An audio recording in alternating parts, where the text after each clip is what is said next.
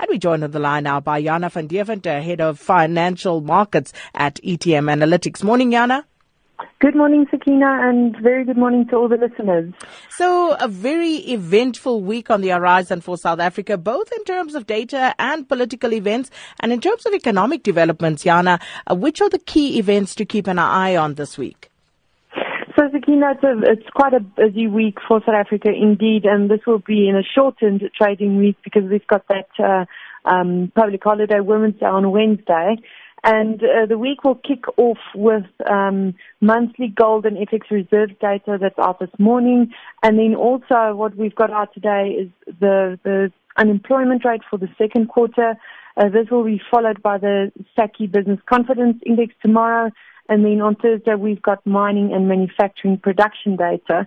Now, I think if we look at the mix of the data, it's, it's quite interesting. Um, you know, mining, manufacturing, as well as business confidence. It all speaks to underlying dynamics in the real economy. Um, it should give us a nice gauge of, of what activities like in South Africa's productive sector, as well as an indication of what um, business sentiment is like at the moment.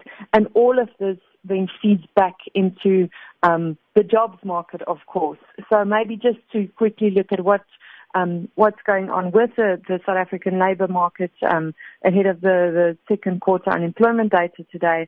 And unfortunately, it's not a, a, a pretty picture.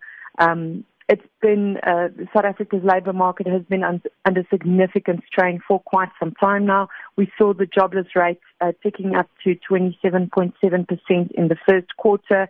Um, that marked a massive 8.6% increase in the number of unemployed um, individuals in the country in the first quarter. And I mean, uh, the numbers I think speak for themselves.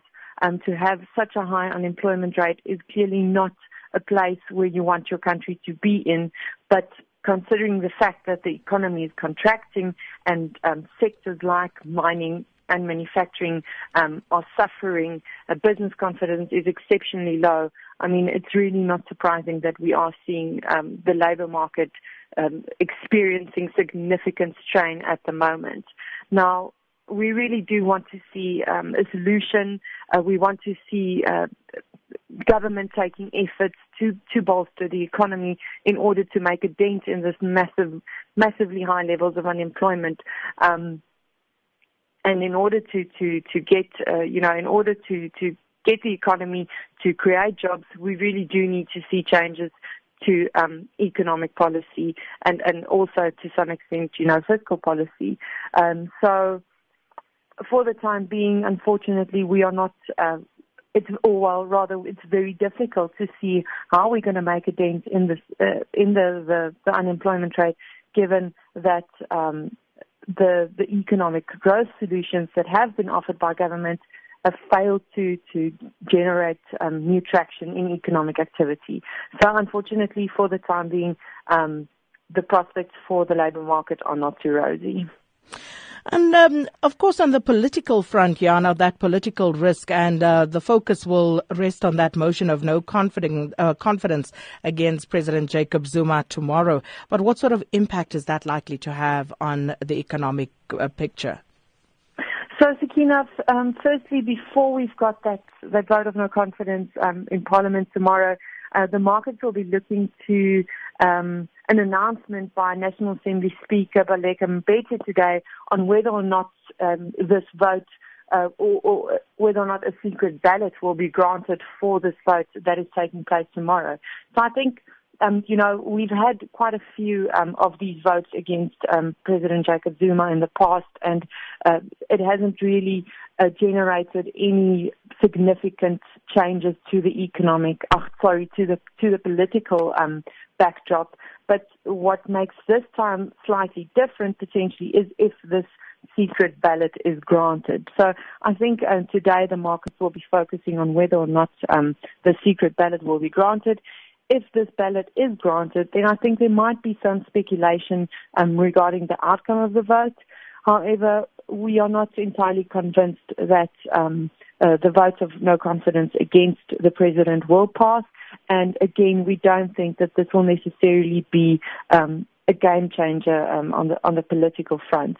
If we do see this uh, this vote uh, being done in a you know a secret ballot uh, fashion, then it, it might reveal some some interesting um, dynamics in terms of how um, some of the the MPs, um, ANC MPs, if they are feeling that they've now reached a point where they will vote against President Jacob Zuma.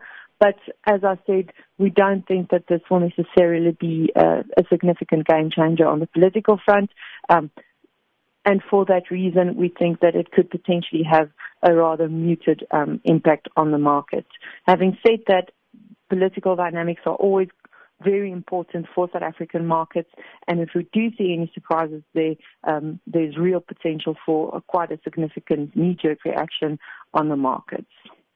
Well, Jana, we'll leave it there for today. Thanks so much. Chat again tomorrow. Jana van Deventer is head of financial markets at ETM Analytics. Sakina Kamwendo on SAFM. Well, tons and tons of messages coming through on this Mduduzi Manana uh, story. And uh, this one from Andre uh, 3KSA who says, maybe defenseless women should not go around provoking people and expect them to restrain themselves.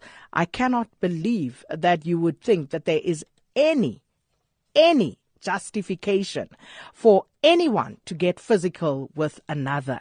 Um, totally blows my mind, that response. Ntutuko Mdima says, is Deputy Minister of Higher Education behind bars? Is he ready to greet the magistrate this morning? No. And we'll find out uh, from uh, uh, K. Makubele from the South African Police Services. Makashule Gana says what Mduduzi did needs to be condemned in the strongest possible terms. In fact, he should be dismissed as a deputy minister. Uh, Jarvis Din says um, Manana has crossed the line. I mean, it's now a fact that women abuse is out of control in South Africa. Very disappointing. Mpetu Koza says, I don't condone Manana's action. Some people are weak emotionally and they don't take provocation simply. And uh, PMM uh, at Ghost Cave says, uh, whether the lady may have said, uh, whatever she may have said to the deputy minister, assaulting her was not an option. Uh, Straight says uh, this is unruly behavior and does not represent what South Africa wants to achieve.